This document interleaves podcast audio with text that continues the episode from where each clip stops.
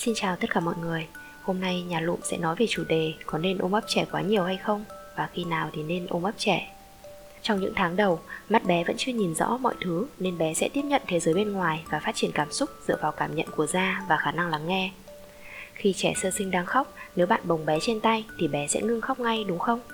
Đó là vì cảm xúc của bé được lắng dịu xuống nhờ việc tiếp xúc gần với người mẹ. Vài ba tháng sau sinh sẽ xuất hiện tình trạng gọi là thói quen thích được ôm ấp. Đó cũng là do trẻ cảm nhận được niềm vui thích khi được bố mẹ ôm ấp.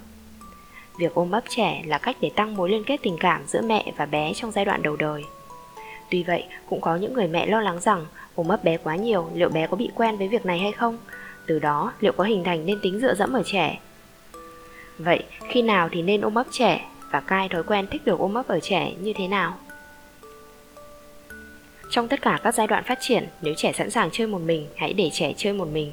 Đừng vì thấy trẻ đáng yêu quá mà ôm trẻ vào lòng. Ví dụ, những tháng đầu, trẻ có thể tự nằm chơi một mình. Mẹ hãy chỉ ở bên nói chuyện cùng trẻ lâu nhất có thể, chứ đừng vội vàng bế bé lên.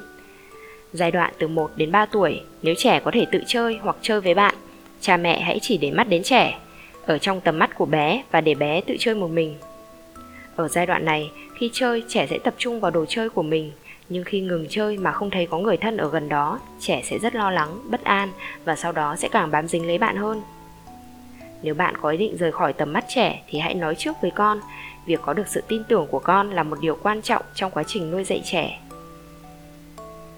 Nếu bạn đột nhiên rời khỏi tầm mắt trẻ mà không báo trước, những lần sau đó dù bạn đi đâu bé cũng sẽ bám theo, đi vệ sinh đóng cửa, bé sẽ ở ngoài đấm vào cửa và gọi mẹ.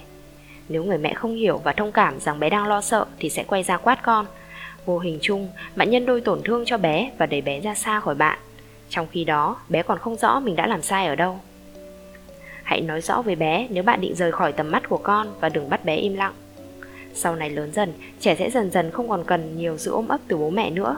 Khi nào cần được an ủi, vỗ về, bé sẽ có biểu hiện ra ngoài hoặc đề nghị được cha mẹ bế. Hãy kiên nhẫn dạy trẻ những điều tốt đẹp để chúng có thể tin tưởng vào cha mẹ mình. Hãy để con trưởng thành và cai thói quen thích được ôm ấp một cách dần dần.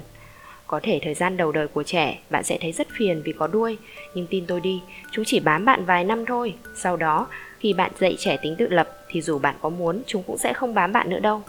Lúc này, vai trò của bạn sẽ như một người hướng dẫn và là điểm tựa tinh thần cho trẻ. Vậy, trong trường hợp bé thực sự không muốn được ôm ấp thì sao?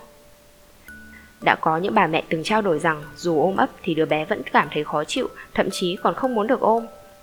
Bạn hãy suy nghĩ lại xem liệu bạn có từng bất giác ôm ấp con trong lúc con đang muốn được chơi đùa một mình hay không? Còn bạn đã từng tỏ vẻ từ chối không muốn được mẹ ôm ấp chưa? Hoặc bạn có từng vừa ôm ấp con, vừa ép con uống sữa, ăn cơm hay làm việc gì đó mà trong một khoảng thời gian dài gây ra ám ảnh về mặt tâm lý cho con hay không? Trong trường hợp bé không muốn gần gũi với cha mẹ mà bạn cứ vội vàng nôn nóng muốn gắn kết lại thì sẽ càng làm đứa trẻ từ chối bạn. Bạn có thể nắm bắt lấy những cơ hội bé cần sự che chở như khi bé sợ hãi hoặc bị giật mình bởi tiếng động mạnh. Lúc này hãy đến gần bé và ôm bé, cho bé cảm giác an toàn, xua đi cảm giác bất an. Dần dần mối liên kết giữa bạn và bé sẽ khăng khít trở lại. Bé sẽ không còn từ chối những cái ôm của bạn nữa. Một vài lưu ý trong chủ đề lần này cho các bậc cha mẹ Hãy chỉ ôm bé khi bé cần. Hãy tôn trọng ý kiến của con, lắng nghe, thấu hiểu và đừng bắt trẻ im lặng.